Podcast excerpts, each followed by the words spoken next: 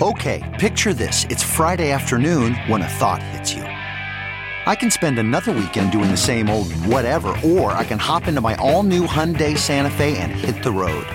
With available HTRAC, all wheel drive, and three row seating, my whole family can head deep into the wild. Conquer the weekend in the all new Hyundai Santa Fe. Visit HyundaiUSA.com or call 562 for more details. Hyundai, there's joy in every journey. You can host the best backyard barbecue. When you find a professional on Angie to make your backyard the best around. Connect with skilled professionals to get all your home projects done well. Inside to outside repairs to renovations. Get started on the Angie app or visit Angie.com today. You can do this when you Angie that.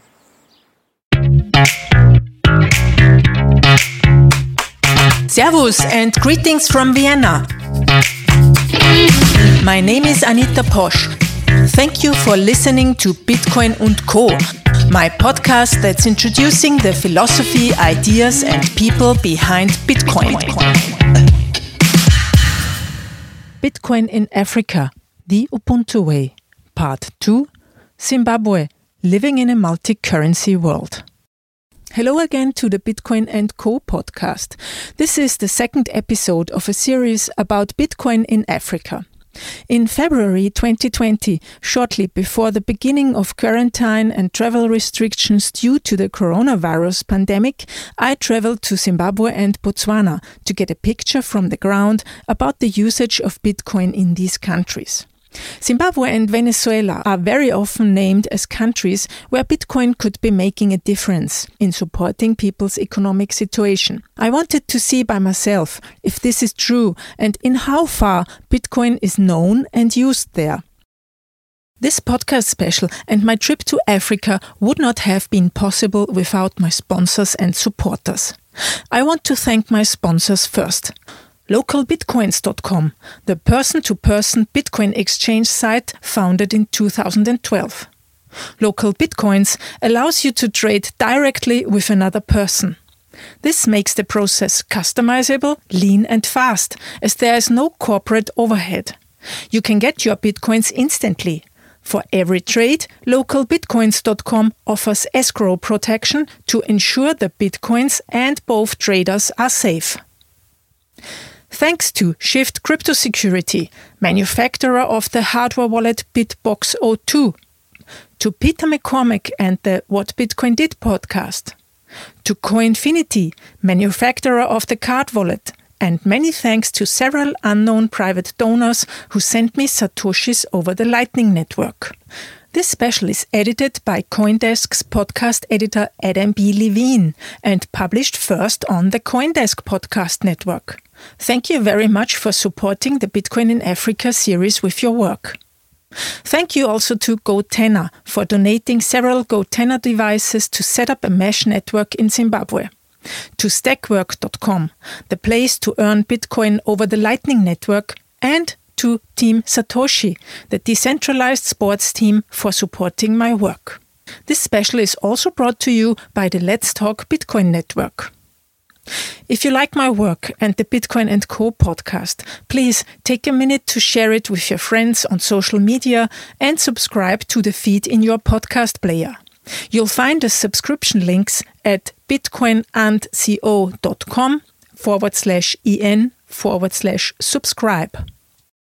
In the first episode, you learned about the current living situation of Zimbabweans and the country's political history, which paints a picture about why things are how they are, as well as the state of human rights and free speech. In this episode, you will get to know the multi currency world, the different forms and usages of money, as well as the price fluctuations that Zimbabweans are dealing with day by day. We also take a look at the current regulations of cryptocurrencies and the usage of mobile payments and internet connections. Austria? Austria. Austria. Yeah, it's nice. To understand the Zimbabwean currency changes, reforms, and the resulting crisis, we need to go back to 1980, the year of the independence of Zimbabwe. Back then, the Zimbabwean dollar was legal tender for the first time. It was introduced to directly replace the Rhodesian dollar at par, at one to one, at a similar value to the US dollar.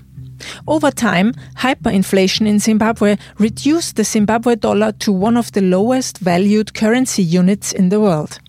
It was redenominated three times in 2006, 2008, and 2009, with denominations up to a 100 trillion banknote issued. The final redenomination produced the so called fourth dollar, which was worth 10 to the power of 25 first dollars.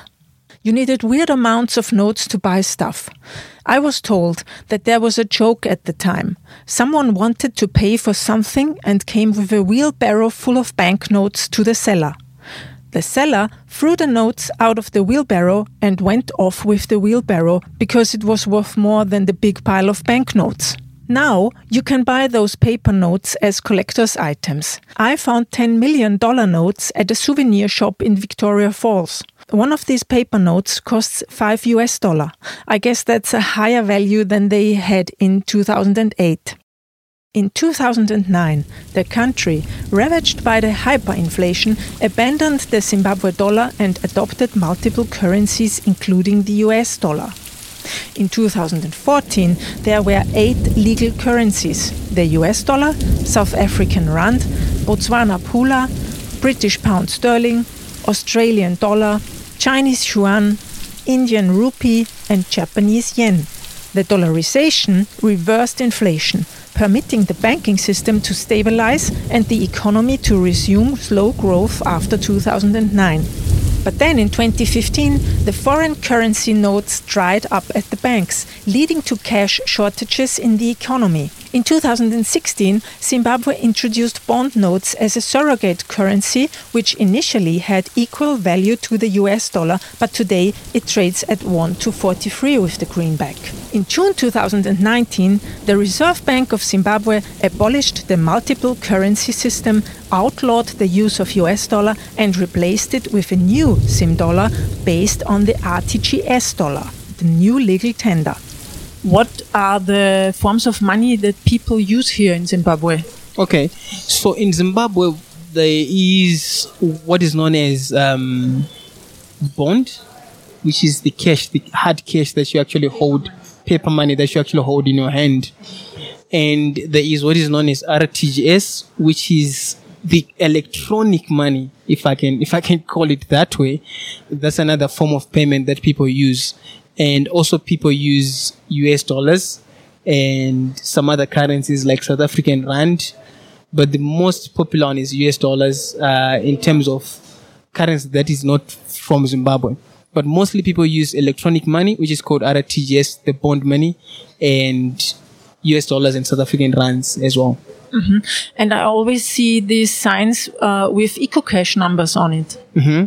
So is EcoCash uh, very often broadly used form of payment? Yes, EcoCash is is is broadly used as a form of payment in Zimbabwe. I would say um, EcoCash is just a vehicle uh, of where money passes through. Okay, so it just it just connects your your RTGS balance to the customer. We just use it to make payments, like walking into a shop, you buy bread. Uh, you can actually use it to buy anything that you want, pay school fees, pay anything that you want. Yeah, but it's not classified as a currency, but it holds our currency. That's that's what it means. Yeah. Okay.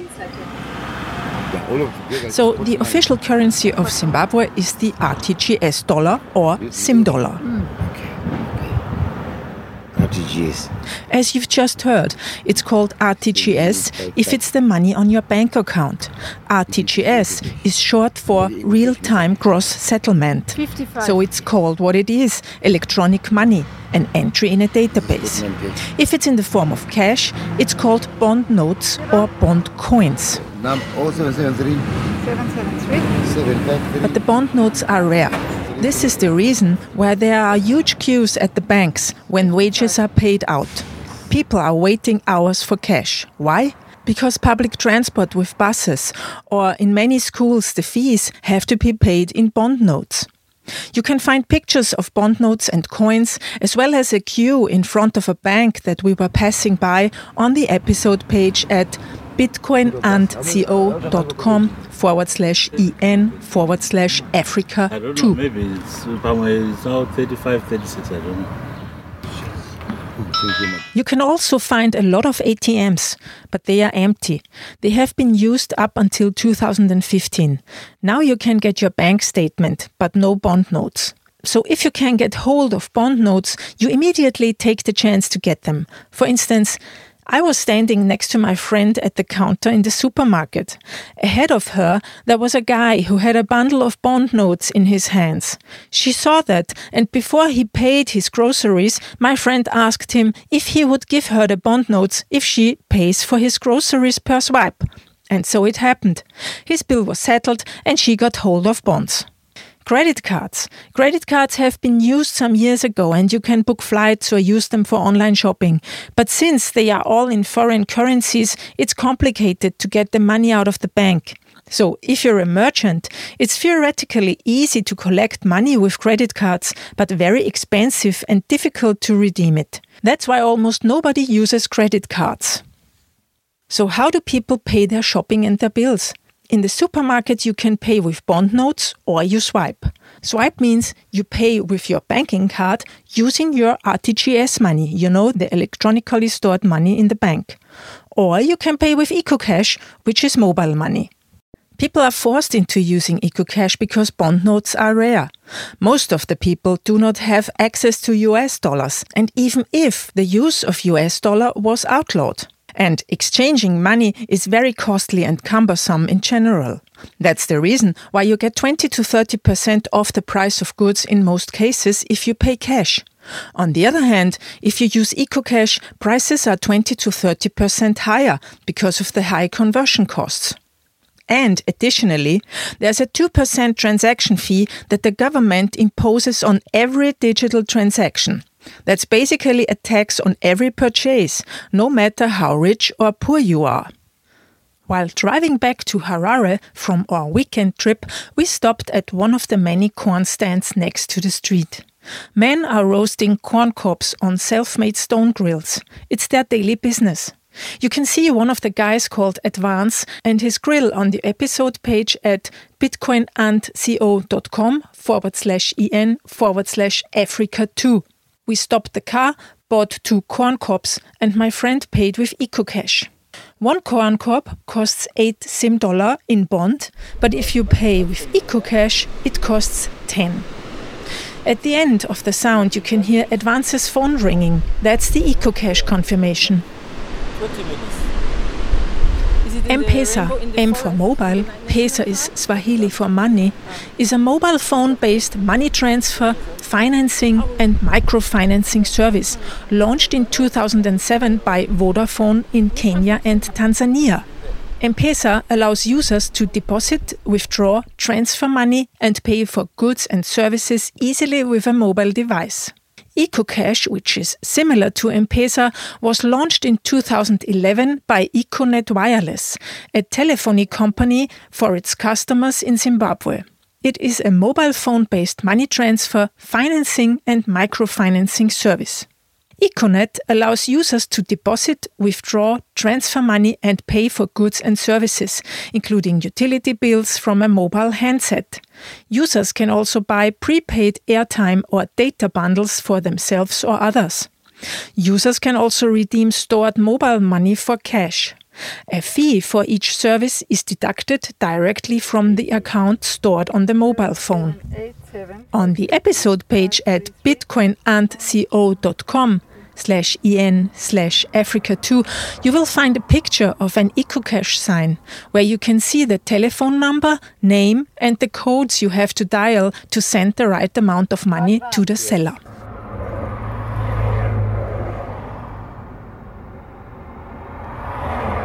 Okay. Uh, thank you. Thank you so much. Thank you. And now a short word from my sponsors. Not your keys, not your coins. be the holder of your keys for your Bitcoin. For that, use a well built hardware wallet like the BitBox02 by Shift Crypto Security from Switzerland. With their upcoming app for Android, you can connect the hardware wallet directly with your phone and send and receive Bitcoin on the go. Check it out at shiftcrypto.ch. That's shift, C R Y P T O dot C H. You get free shipping with the code ANITA. How many people are banked or how many are unbanked in Zimbabwe? To explain that, I have to start 10 years earlier. In 2009, the unity government under a new constitution ended the phase of the Zimbabwe dollar being the official currency and introduced a multi currency basket. In 2015, basically everything was paid in US dollar. Zimbabwe had a US dollar economy but ran out of cash. The ATMs were working, but there was no money anymore inside of them. Almost everybody was unbanked. At some ATMs, you could get South African Rand, and in 2016, the bottom fell out on the cash supply. Why did the US dollar cash supply run out in 2016? One reason is that Zimbabwe is much more of an import economy than it is an export economy. So before, like when we used to have a strong agricultural base and a strong manufacturing base, we were exporting things. We had a functioning economy. In the intervening 20 years, agriculture really declined. Manufacturing really declined. We began to be a country that imported a lot more than it exported, or that we even produced ourselves. So when you you go to the supermarket, you will see that everything is South African. We're not producing locally, but we're buying. Then think about fuel, think about electricity. There's a huge economy that's purchasing things from outside and not much that's selling outside. So all the US dollars that were circulating in the economy, at some point they had to have been from outside the country. So over time you have what's called a Nostro account, which is basically the international system of once my money goes out of US dollars cash and into the bank, it's technically still US dollars, but it kind of exists in an electronic trust format. So I'm a bank here and I have US dollars. Your bank in the States that has US dollars, we know that we have US dollars collectively. But I'm never going to physically give you $100 because you are the bank in the States, right? It only exists electronically which, as long as we all trust each other, is great. But it means that the Zimbabwe bank is meant to put my US balance into this Nostro space internationally, because that's actually where it's existing and holding its value. But the banks didn't do that. So over time, slowly, slowly, the US balance that I thought I had in my account, which was my 100 US dollars that I put into the bank, the bank didn't hold it in the safe space. They lent it to the government. They borrowed it. They exchanged it.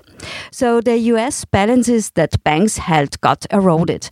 And now, when I need the US dollars to go outside the country to buy things, I need actual nostros. But if I'm inside my own internal economy, I have an US dollar in inverted commas, and I give it to you, and it's all buying stuff. So we did never check on another, like, do you still hold actual dollar? Here are mine. So that were years of doing that, and eventually just kind of all caught up with us. And it was like millions, hundreds of millions of actual US dollars.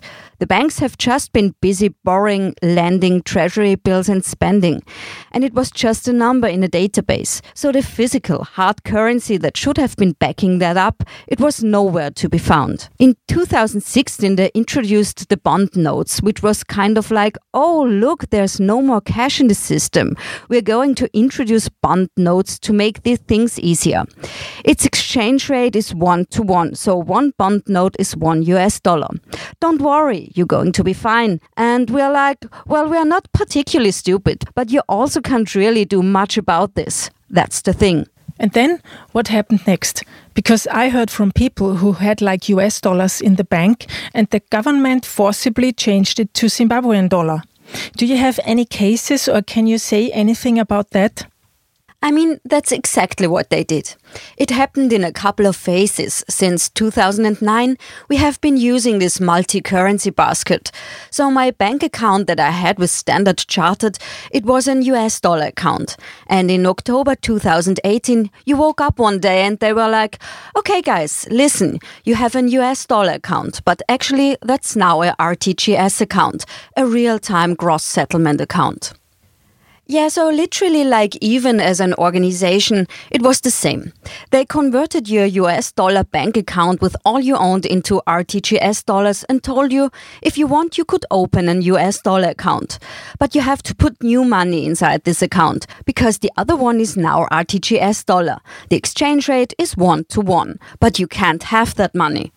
To give you an example how broken the banking system is, at the time, we as an organization, we were banking with CABS. Don't bank with CABS. CABS is a bank, Central African Building Society.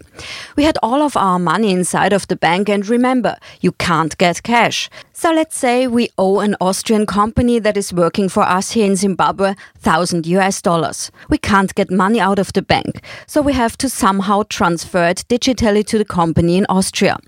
The company in Austria has maybe an US Nostro FCA account here in Zimbabwe, but with a different bank, not with CABS. So there's no Nostro to Nostro relationship. But the Austrian company's bank maybe has a correspondent bank in New York. But CABS doesn't have an US dollar correspondent bank, so CABS has to find the euros to convert our money to send it to Austria, to move it to New York, so that they can go back to South Africa so that it can get converted to US dollars, so that the Austrian company's bank account here can get it. It was mad. It was like literally like we paid one bill that I think the bill was $73 and the bank charges were $45. It was just insane. That went on for a year or so. But then in February 2019, you woke up again and they're like, okay, okay, no, no, you're right. The exchange rate is not one to one. Actually, it has taken us a while. We were a little bit slow, but don't worry. It's now 1 to 2.5. We're going to have an interbank exchange rate. So now you could move your US dollars into RTGS at the bank rate. But when you would actually go to the bank, they would just look at you like, that's so silly. You can't actually do that. Like, we don't have money. So you couldn't actually do it, but they acted like you could. That was a long time. And then they introduced a statutory instrument in June that said no more US dollars. You're only allowed to use Zimbabwe dollar only. Only ever, ever. But then you go to a government office and you have to settle a bill and you want to use your local swipe card. And the government office tells you, no, sorry, we are only taking US dollars or an international credit card. So it was completely absurd, you know? Yeah, and you also have different rates. Like in the bank, you have 1 to 17 or something, and on the streets, 1 to 25. So you get more RTGS on the streets. Yeah, because the US dollar is highly valued, especially with a lot of people or businesses, you know, who need parts or supplies. They can't be imported or paid in RTGS, they need the US dollar. And also, there's a lot of exchange control regulation on the US dollars. So, if I'm an NGO, I'm legally allowed to trade in US dollars. So, we can pay a bill to a local supplier in US dollars that supplier has to liquidate those US dollars within 30 days, or they get converted into their RTGS account at the bank rate. So, and if I'm the local company and I want to use those US dollars to buy something, I have to prove it. I have to give my invoices. I have to give my justification. I have to ask for permission. And the Reserve Bank may or may not allow me to move those US dollars out of the country. So suppose I'm in solar power and I want to buy 20 panels so that I can sell them. I only have 30 days to spend down on the money that I already had and the Reserve Bank can take as long as it wants to give me permission to even go and resupply. So, like, that's another reason why the US actual physical dollars, the physical cash, has so much more value. So, don't put $100 into my bank account for God's sakes. Just give me the cash, because the cash I can keep and I can use it whenever I want it compared to the one in my bank account. Yeah, so that's the main advantage with US dollar cash. Yeah, it's a huge advantage. And that's why the premium exists. And now, a short word from my sponsors. The card wallet is the ideal solution to store your Bitcoin keys in the medium and long run. No software updates needed. It's 100% offline. It leaves no traces on the blockchain if you give it away as a gift or inheritance. With the card wallet, you'll get one Bitcoin address. You can send Bitcoin to it whenever you wish, and all you have to do is to store it in a safe place. That's it. The manufacturers are the Austrian State Printing House, which is also the producer of Austria's passports, and Coinfinity, Austria's first Bitcoin broker. Order your card wallet at cardwallet.com forward slash Anita and get 20% off the price. So, to answer your question of what percentage of Zimbabwe is banked, basically almost everybody has to be banked in one or the other way. People have to use EcoCash because there is no cash on the streets. There is no other way to get or use money. Every small shop on the streets, every vegetable seller uses EcoCash. There was a case middle of 2019 government basically said EcoCash, listen, no more cash out. You can no longer take your EcoCash money and change it for US dollars. We are done. And EcoCash was like, haha, no sorry. Actually, they filed legal papers to object to that. And in the course of those legal papers, you got a sense of like, wow, okay, so this percentage of Zimbabwe's transactions are electronic, so it's huge. Like 85 plus percent of Zimbabwe's transactions are electronic which basically means that percentage of the economy is somehow banked or has eco-cash, meaning 85% of all transactions are electronically, and mobile money is a huge part of that. 99.8% of mobile money is eco-cash. I mean, it's huge. And are there other providers who also have something like EcoCash? Yes, it is like a mobile wallet. There are two other mobile phone operators, but they are tiny. So again, like when you say like what percent of the economy is banked, it's actually huge because of this pressure. In 2015, maybe it would have been probably less than half. But because suddenly now you have an economy in which there is no cash, the only way I can pay for things is eco cash or swipe. So even things like Steward Bank, which is also Econet, which has really popped up in the last few years, like the queues outside of Steward Bank are massive because they don't have any barrier. Like I have to rock up with my ID and I can open a bank account. And if I want to exist in this economy, I have to have a bank account. And with EcoCash, you don't even have to buy airtime. You do not need a mobile phone package. EcoCash works on your phone frictionless. You only need an ID to register, and this even does not have to be your own. From that moment on, you can accept payments.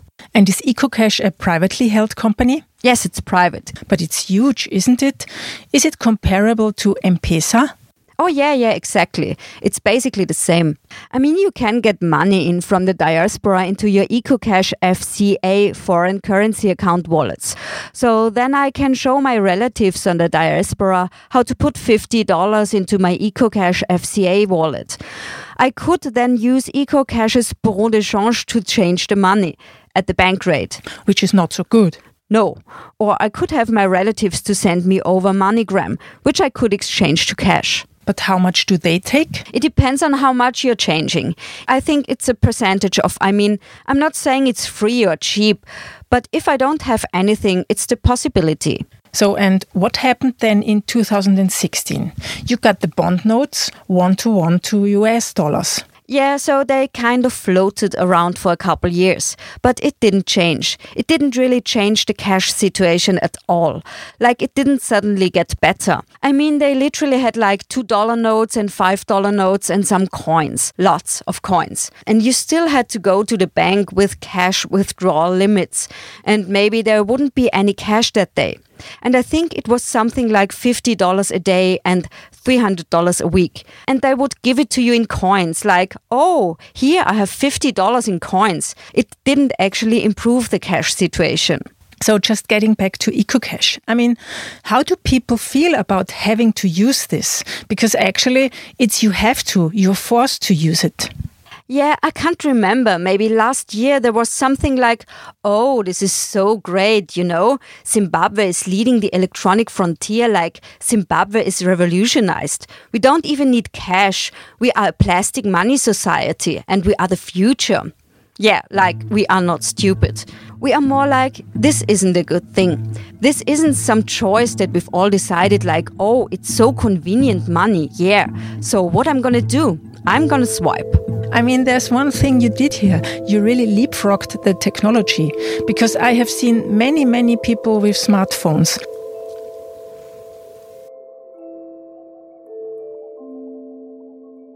As of November 2017, EcoCash was reported to have 6.7 million registered users, compared to 2 million conventional bank account holders in the country. EcoCash controlled 99.8% of the mobile money market in Zimbabwe at the time. During the first six years of existence, the service processed over 23 billion US dollar. In 2017, Zimbabwe's gross domestic product was valued at 7.5 billion US dollar. Prices are constantly changing. That is why the menus in restaurants are without prices. Or as you can see on one of my pictures on the episode page, you can see a packet of potato chips and the price is being crossed out and rewritten again. By the time I record this episode in mid of March 2020, the exchange rate on the streets is 1 to 43, while the official rate is still 1 to 17. This is reflected also in this tweet, where someone is writing, Nobody sane will exchange to the official bank rate when you get much more Zim dollars on the street. Common sense should tell the Reserve Bank of Zimbabwe to float the rate or dollarize. But they won't do that because it will stop political elites from looting. At the same time, the prices for and at public infrastructures are raised. For instance, the Bulawayo Municipal Pool. People who know me better know that wherever I spend some time, I'm looking for a pool for a swim. So we headed for the public pool. When we got there, a bunch of kids stood in front of the ticket office and we thought that there might be a swimming competition. But we were wrong. The reason for them to stay outside was a price increase from 8 to 25 Zim dollar in one day. The children simply couldn't afford to go inside. The rampant inflation makes life for people who own and earn in US dollar easier. Everything gets cheaper on the backs of the people who don't have access to US dollar. If something had cost 100 Zimbabwe dollars at the beginning of February, then that was 4.2 US dollar that time. Two and a half weeks later, it was only 3.3 US dollar. So the thing again, if you are better off and own US dollar, things are getting more affordable. You are better off again. But if you own Zimbabwe dollar only, prices are rising, while your wage is in most cases not rising.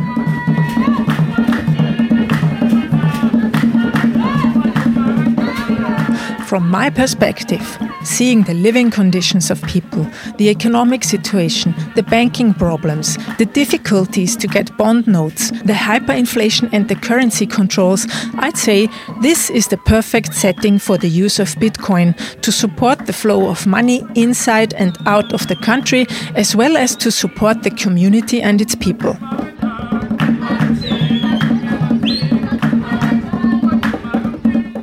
As a human rights activist, you know about the properties of Bitcoin being permissionless, transparent, open, non inflatable, neutral, and how it could support sending money in and out of the country, circumventing currency controls. How do you estimate the chances for Bitcoin adoption in Zimbabwe? The main problem for us is exchanging money. It is very difficult and costly. Even converting EcoCash to US dollar is dodgy. We all know someone who knows someone who can convert money from one currency or form to another. But we do not use the banks. I assume the problem with Bitcoin at the moment is exchanging it to US dollar or the other way around. Because you cannot pay your rent or food with Bitcoin. So, in general, it would be great. But at the moment, I do not know how this can work. Yeah, I interviewed a Bitcoin trader here in Zimbabwe who said that if you own Bitcoin, you basically own US dollar because you will definitely find a person who exchanges it for you. Since cryptocurrency exchanges are outlawed, people exchange peer to peer in specific WhatsApp or Facebook groups.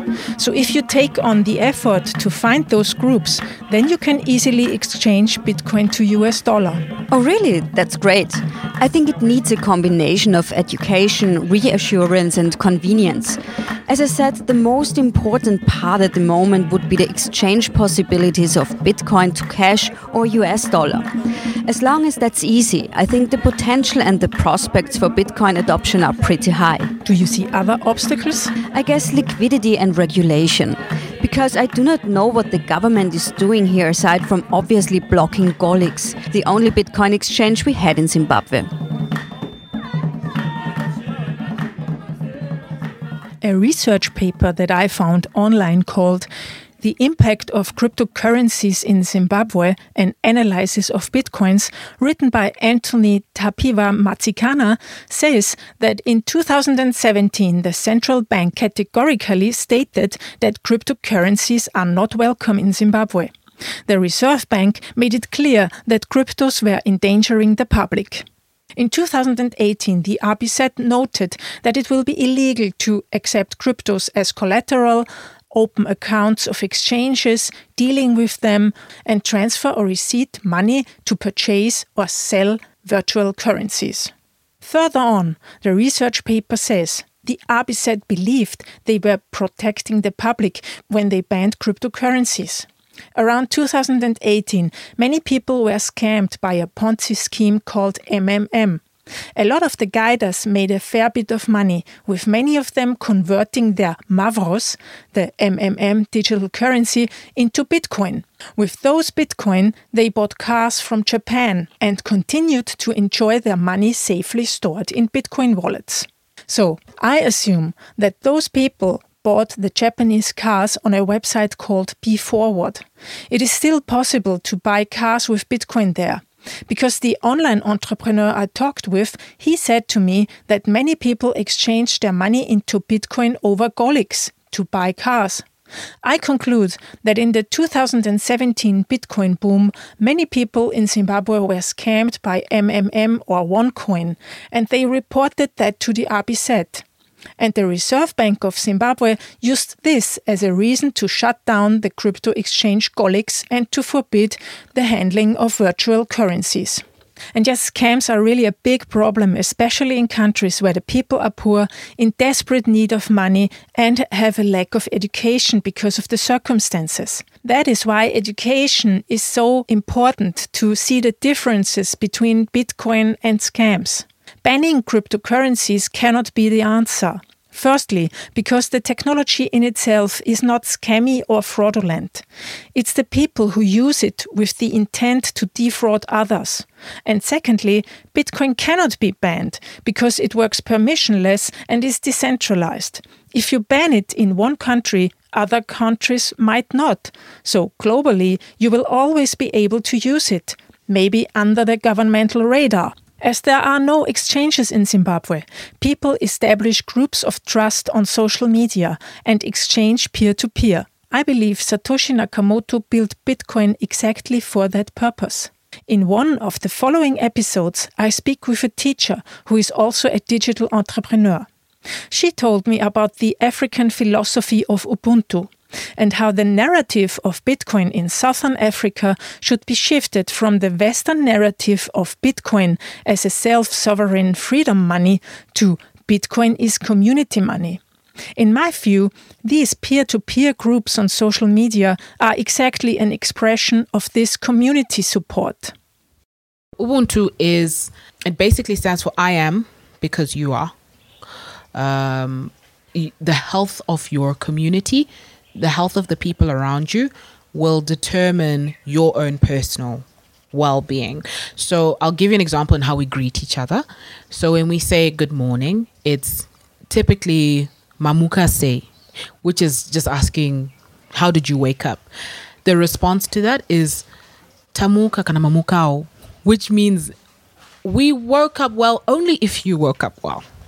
So it's ingrained in our very language. It's it's basically putting an emphasis on those around you in order to improve your own social standing or your own your own well-being as a person. So I feel like if we shift cryptocurrency for what it stands for, aside there's a one side where it's like, yeah, it's against the system. It's like this activist. It's almost taken on the shade of activism. But if you look at it in the benefit that I can, if I use, if I have a Bitcoin, let's just choose Bitcoin, right? I can send money to my relatives who are in Malawi or in Namibia or in Ghana. Uh, currently, I can't. Uh, with our own currency, I can't send money out um, freely and quickly. It's usually a bit of a process, and you have to get all sorts of approvals.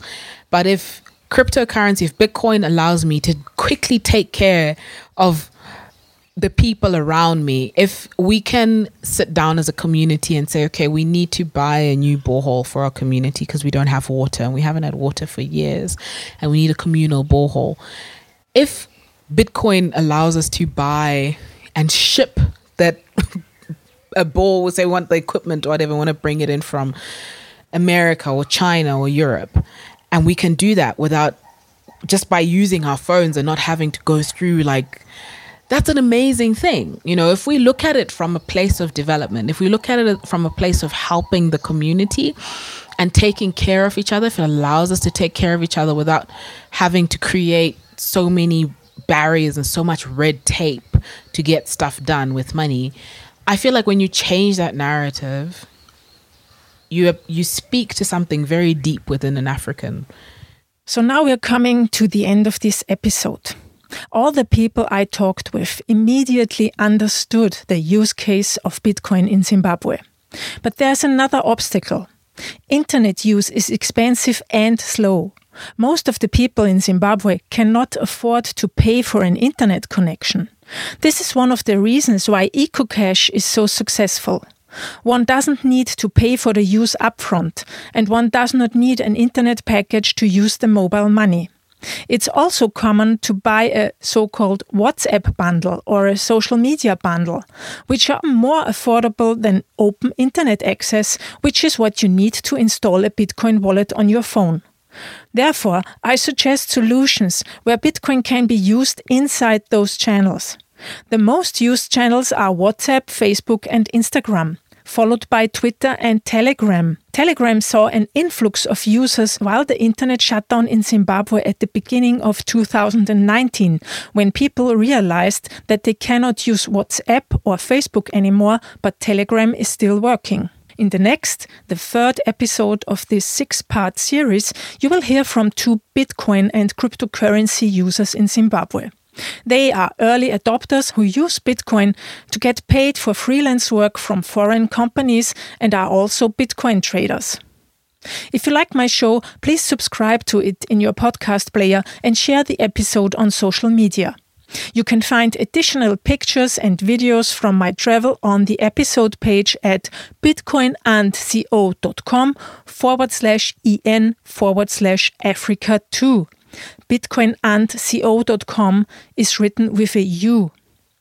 If you are a German speaker and want to start using Bitcoin, then I recommend my book to you. It gives a comprehensive jumpstart into becoming a Bitcoin user with recommendations and safety tips. You can buy it on Amazon, or if you prefer to pay with Bitcoin and Lightning, drop me a message at hello at anitaposch.com. I'm currently looking for new sponsors, so please feel free to send me a message too. For updates and education regarding the use of Bitcoin, please follow me on Twitter at Anita Posch and subscribe to my newsletter at anitaposch.com forward slash newsletter. My name, Posch, is always written with a C. Thanks for listening, and I hope you will tune in for the next episode next week. Music start with Yes, Delicate Beats. Editing by Adam B. Levine and the CoinDesk Podcast Network. Idea, content, and production, yours truly, Anita Posch.